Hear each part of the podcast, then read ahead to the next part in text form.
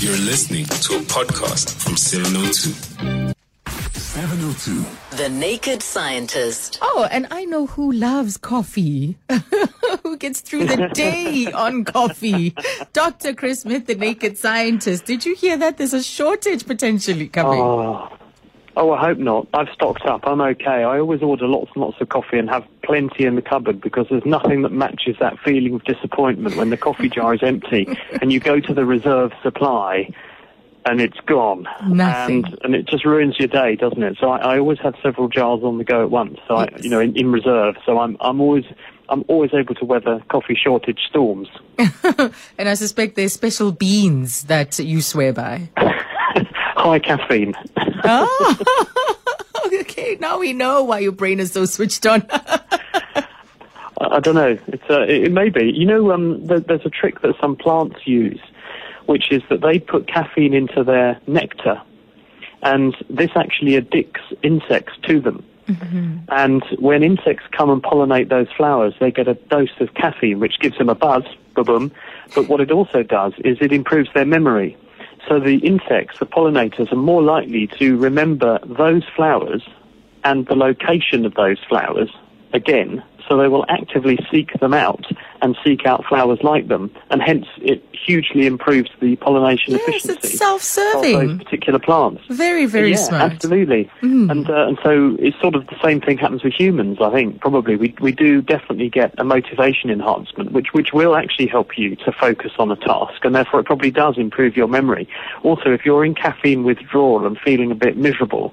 Then you're not going to uh, do your work as well, and you're not going to remember things as well because you're distracted by the fact that you really haven't had a cup of coffee and you'd really like one, and you've now got a chronic headache. Mm. So I mm. think probably we are similar to those insects that remember where the caffeine-laced flowers are and pollinate them more often. Yes. All right. So let's see about putting that memory of yours to the test. I wonder how many cups you've had because our listeners are lined up to ask you questions this afternoon on 011-883-0702. Your time with the Naked Scientist. So your science-related curiosity, fascination, or you just need an explainer on how something works. So Dr. Chris Smith, the Naked Scientist, is with us for the remaining half hour of the show. So 011 883 0702. Um, let's go straight to the lines. We've got uh, Prince in Bedfordview with the question for uh, the Naked Scientist. Um, but first, let's yeah, let's go to Prince. Hi, Prince.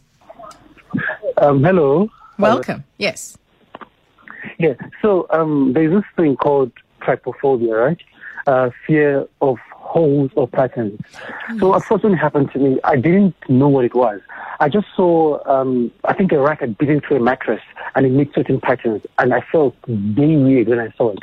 And then when I googled it, I saw similar images, and it literally just made my skin crawl. And I realized that when I did research, I think it's a new thing because it's not even in the dictionary yet. So it's still a new word. So I just wanted the naked scientists to just throw throw more light on it. And then quickly, quickly let me smuggle one, one last question. Um, I think naked, the naked scientists have explained before that uh, when people sleepwalk, it means that um, their brain, that something didn't turn off that part when they were supposed to sleep. So for instance, when somebody commits a crime when they sleepwalk, can they be legally charged for it? Like for instance, they went to bed and then during their sleepwalking they killed somebody. So in such a case, what would happen? So can they because they didn't know this, so there was no premeditation to such a crime.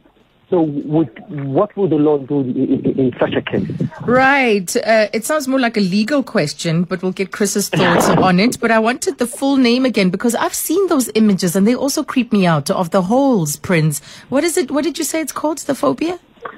Tri- tripo- trypophobia. So I think I think it's T R I P O then phobia or some Okay. might also spell it as T T R Y Yes. as well. You Google it. You shouldn't Google it. I, no, I don't. No, no, no. I don't want to see those those images. Images and they really, really creep me out. Like, Yes. Even yeah, yeah. Absolutely. I want to know what, what really happens to the body. Why does it?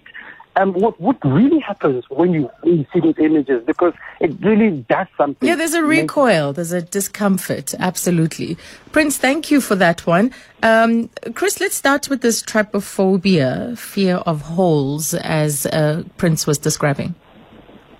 Can you just summarise the question for me just very briefly because the line wasn't great and I didn't catch Okay. all the question. So he says that a rat ate into uh, a piece of mattress and when uh, holes, and when he saw those holes, his skin crawled. You know, it was like, and then um, he looked up this phobia of holes and like not circles per se, but holes. Trypophobia, trypophobia, like a fear of holes. And it is something that's gone around. I've received it too. And these images, they, um, they don't quite look like a beehive. They, they, I think a beehive we're accustomed to, but it's these holes that are connected to each other. And they make, seem at least to make a lot of people just recoil and feel, um, uncomfortable, like quite a discomfort at seeing it. Yes. Well, there are certain stimuli which, when presented to the brain, can elicit uh, unpleasant reactions. And this is a sort of variant on what we call synesthesia. There are people who have synesthesia, and if you say a certain word to them, or they count a certain number, um, or they think of a word or a number, that they may experience a totally different sensation other than just the representation of that word and its meaning. For instance, I had a friend who, who said he could taste shapes. So if you showed him a triangle, he would actually experience the taste as, as he was looking at it of a triangle compared with a circle, and they had different taste sensations. And some people would describe certain words as having a colour attached to them. So there's one family I'm aware of who had different colours for different days of the week. And the thing about this is it's very consistent. If you test people with this condition, synesthesia, they will say, uh, in response to a certain word or syllable or pattern of words, they will always get the same reaction. And we think this is because in the brain, in the processing that decodes the meaning of a word, the information branches off, as well as going to the part of the brain that says this word means X. It also aberrantly recruits another part of the brain that decodes, say, colours or hmm. tastes. So when you present the stimulus, you also get that reaction. So in certain circumstances, some people have wiring in their brains that certain shapes will provoke certain other sensations or certain visual stimuli can do that. But then there's another possibility, which is that there's also more primitive parts of the brain that are there to defend you. So things that are writhing around or, or circular or look like snakes, for example, might might elicit these sorts of reactions because your brain is programmed to look for those sorts of things because if you run into a snake, it might bite you, and that might be the end of your life. And so you have wired into you certain innate reactions to certain things that will trigger a fear or a revulsion or a, a withdrawal of, of a part of the body. You pull your hand away, for example. You can get similar sorts of reactions to things that look like uh, snakes, you know, a, a hose pipe or hairy legs of spiders and that kind of thing. So it might be that that's part of it. And under certain circumstances, it's just a random thing that if you've, you've got your brain wired a certain way, when a certain stimulus is presented, it happens to end up fooling your brain into seeing something that's not there and you find it unpleasant. So it could be any of those Absolutely. things. Yeah, the disgust and the fear that you described, that's certainly the feeling that you get uh, when when, Hmm. you, when you look at the images associated with uh, trypophobia. Uh, so, Prince, that's the first question. The second one he was asking about sleepwalking, and um, Hmm. it might take a legal turn, but he wanted to know because he referred to a previous explanation that you gave about what's happening when someone sleepwalks, um, you know, the connections between the brain and the physical body and so on. And he was curious to know what if someone commits a crime while they're sleepwalking? Yeah, I mean, this will come down to whether a person can can honestly, genuinely prove that they were sleepwalking, because otherwise, anyone committing a crime would would blame it on somnambulism, which is the medical term for sleepwalking, and say I, I wasn't really doing that. It happened when I was sleepwalking, so it's not my fault. And there have been legal cases where people have done things. For instance, there have been charges of sexual assault, for example, and people said, "Well, I, I was doing it in my sleep. I didn't know. I, I wasn't conscious." And that may well be the, the case in some cases, but it's down to the individual to prove that that was the case and that they weren't actually using that as an excuse. When we do sleepwalk, what is thought to be happening is that some parts of the brain are partially conscious and aware, capable of navigating, responding to stimuli, guiding you through an environment, but the, ma- the main executive parts of the brain which are responsible for decision making, remain deactivated. And so you're not making conscious, rational decisions about what you're doing. You're operating at a subconscious level. It's very hard to prove which of these things it is and how this works because you can't ethically do the sorts of experiments on humans that we would need to do to explore this further. And obviously, we can't ask an animal what it is or isn't thinking when it's going through these sorts of things. So these, these are extremely difficult things to do other than by self report and just uh, observation of people having these sorts of experiences, and therefore it's really hard to actually find out what the reality is. Okay. Um, next, let's go to Glenn in Pretoria. Hello, Glenn. Hi, Arthur. How are you? I'm good. Welcome, Glenn. Go for it. Uh, thank, thank you. I've a question for Dr. Smith, um, and it's about yoni. Yeah. Why is it um, apparently infectious, or should I say telepathic? uh, if, you, if you sit with somebody and the yawn suddenly pulls you past to yawn also, or sometimes if you talking on over the phone, uh, the yawn or the yawn on the other side, you suddenly pull you past to yawn as well. Okay. You know, apparently telepathic or infectious. Yes. Okay. Uh, Glenn, your line is poor, but I'll relate uh, your question. Glenn is asking, why is yawning infectious? Even if someone is on the phone, just hearing it is not just about seeing them, but it's equally infectious uh, just by hearing it. Uh, Well, humans are social, a social species, and we tend to hang out, therefore, in groups. And we think that yawning has evolved as a wake-up mechanism. Obviously, you yawn when you're tired, and one of the effects of yawning is it cools down the brain. And we know that people with a higher brain temperature, which tends to associate with fatigue, tend to yawn more than people with a lower brain temperature. And in fact, you can cool someone's head down and they'll stop yawning. You can warm them up or make them breathe exclusively through their mouth and they'll want to yawn more. So the argument goes that if you've got a group of people, ancestrally, you know, our, our ancestors were all hanging around in their group and they're living in a dangerous environment, lots of nasty animals around that want to turn you into dinner. You're all sitting around looking out for each other, looking out for danger. One person yawns. If one person yawns because they're tired, it's likely that the entire group are tired. Therefore, everyone's probably getting mm. fatigued and likely to drop off.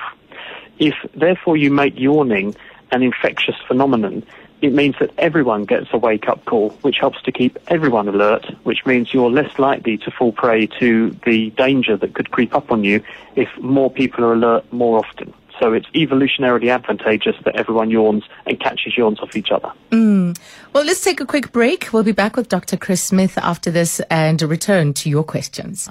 702. The Naked Scientist. It's seven minutes to uh, three o'clock. Back to the lines. We've got Matthew calling to ask a question to Dr. Chris Smith, the naked scientist. Hello, Matthew.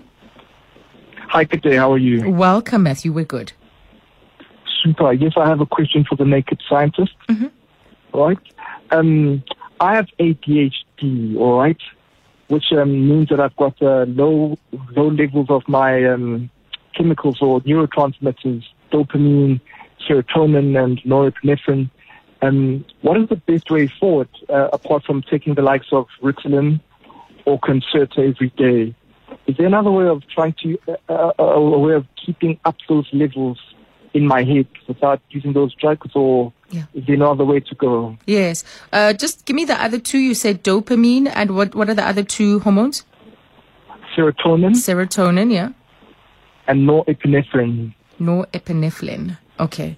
Fantastic. Um, Chris, any thoughts on Matthew's question? Hi, Matthew. Well, ADHD, attention deficit hyperactivity disorder, is quite common. In fact, about one in five adults, we think, have this. Some of them had it as children and therefore have it as adults. Some children stop having it by the time they become adults, and some adults get it only when they become adults, having not had it when they were children. But it amounts to about one person in five. Now, given that one person in five has the symptoms of ADHD, we certainly don't have one adult in five in the population taking the sorts of medications that you mentioned, things like Ritalin, which can help to stabilize people's attention and so on. And so the answer is that many people do actually cope pretty well and learn strategies in order to get through their day and be a success without needing to use these sorts of drugs but not everyone does, and some people find them a very useful support in coping with the condition.